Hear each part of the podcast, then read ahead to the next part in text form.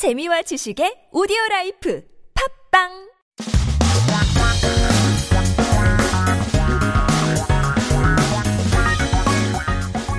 한국에 대한 최신 소식과 한국어 공부를 한꺼번에 할 수 있는 시간 Headline Korean. So keep yourself updated with the latest issues as we take a look at a few articles that we've picked up during the week.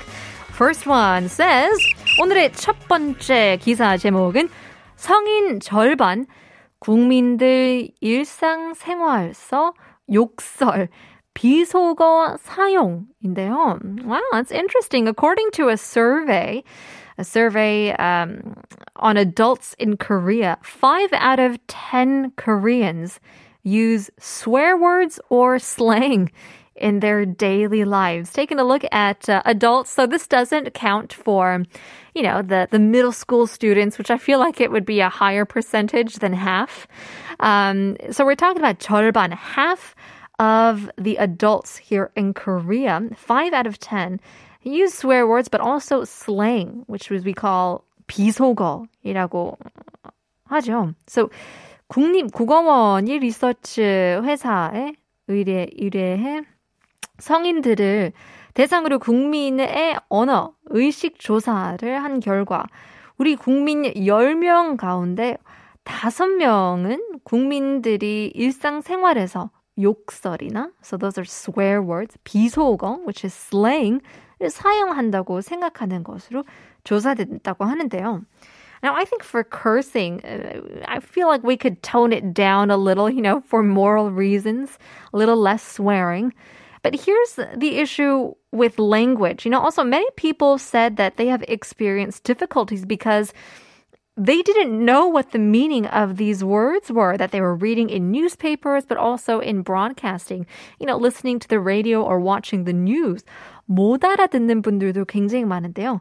어, 다수, 또 다수는 신문, 방송에서 나오는 말 중 의미를 잘 몰라서 곤란했던 경험이 있었다고 하는데요. I guess we just need to not really dumb it down, but also just make it understandable for our regular listeners as well. Taking a look at our second piece of news, travel guidance won't come until more people are vaccinated, CDC says. CDC는 더 많은 사람들이 예방 접종을 받을 때까지 여행 안내가 없을 것이라고 말했다고 하는데요. Taking a look at travel guidance is uh, as word for word 여행 meaning travel guidance is 안내. So they're saying that's not going to come. 오지 않, 아, 않겠다는 얘기인데요. Until more and more people, 더 많은 사람들이 get vaccinated, 예방 접종을 어, 받으면 then I guess they'll open it up. So the CDC 약자 for U.S. Centers for Disease Control and Prevention, 그 미국 질병 통제 및 예방 센터에 따른 뉴스인데요. So the issue of air travel for vaccinated people became quite a hot issue due to concerns about travel related surges in COVID cases. So the CDC says that it's looking forward to updating guidance when more people are vaccinated. 미국의 질병 통제 및 예방 센터에서는 더 많은 사람들이 예방 접종, 접종을 받게 되면 여행 관련 안내를 업데이트 할 것이라고 했는데요.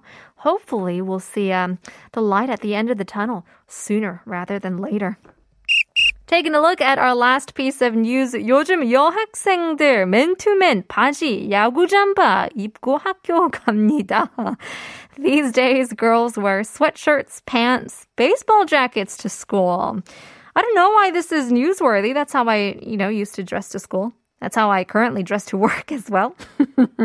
요즘 meaning nowadays, these days, you know, recently focusing on 여학생. So 여자 학생 줄여서 it's uh, female students are wearing more men to men, which I don't know if you guys have heard of this. I heard that it is an English word as well. I thought it was Konglish, but they're basically crew neck sweaters or sweatshirts. 바지 meaning pants, 야구 잠바, baseball jackets. These bomber jackets is what they're wearing. Now the issue is that schools that uh, only force girls to wear skirts to school and only allowed, you know, formal uniforms such as jackets and shirts are starting to change. 변화가고 있다고 하는데요. I think this is great. 항상 겨울에 학생들 보면 진짜 불쌍하게 생각을 했는데 looks like we're seeing some change in getting rid of some of those sexist barriers. Anyways, good news for us. Stick around. We still got much more coming up. Here is Hoodie Like You.